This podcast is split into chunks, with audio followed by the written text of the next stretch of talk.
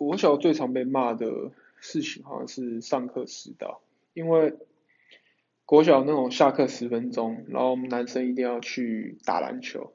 然后就是那种钟下课钟一响，然后就拿着篮球，然后打算冲的要冲到那个操场去占球场，不然就是你没有占到球场的话就打不到球了，应该男生应该都懂，对，然后下就是上课钟一打，然后通常你这时候不会。你不会那么干脆就直接，好吧，那就回教室，不会，一定是要再偷一下懒啊，或是再瞎，就是跟同学瞎闹一下，然后再回去。然后这时候回去通常都是满身大汗，然后就是气喘吁吁，然后汗水很臭这样。对，然后老师加上又迟到，所以老老师这时候一定会暴怒。对，那这应该是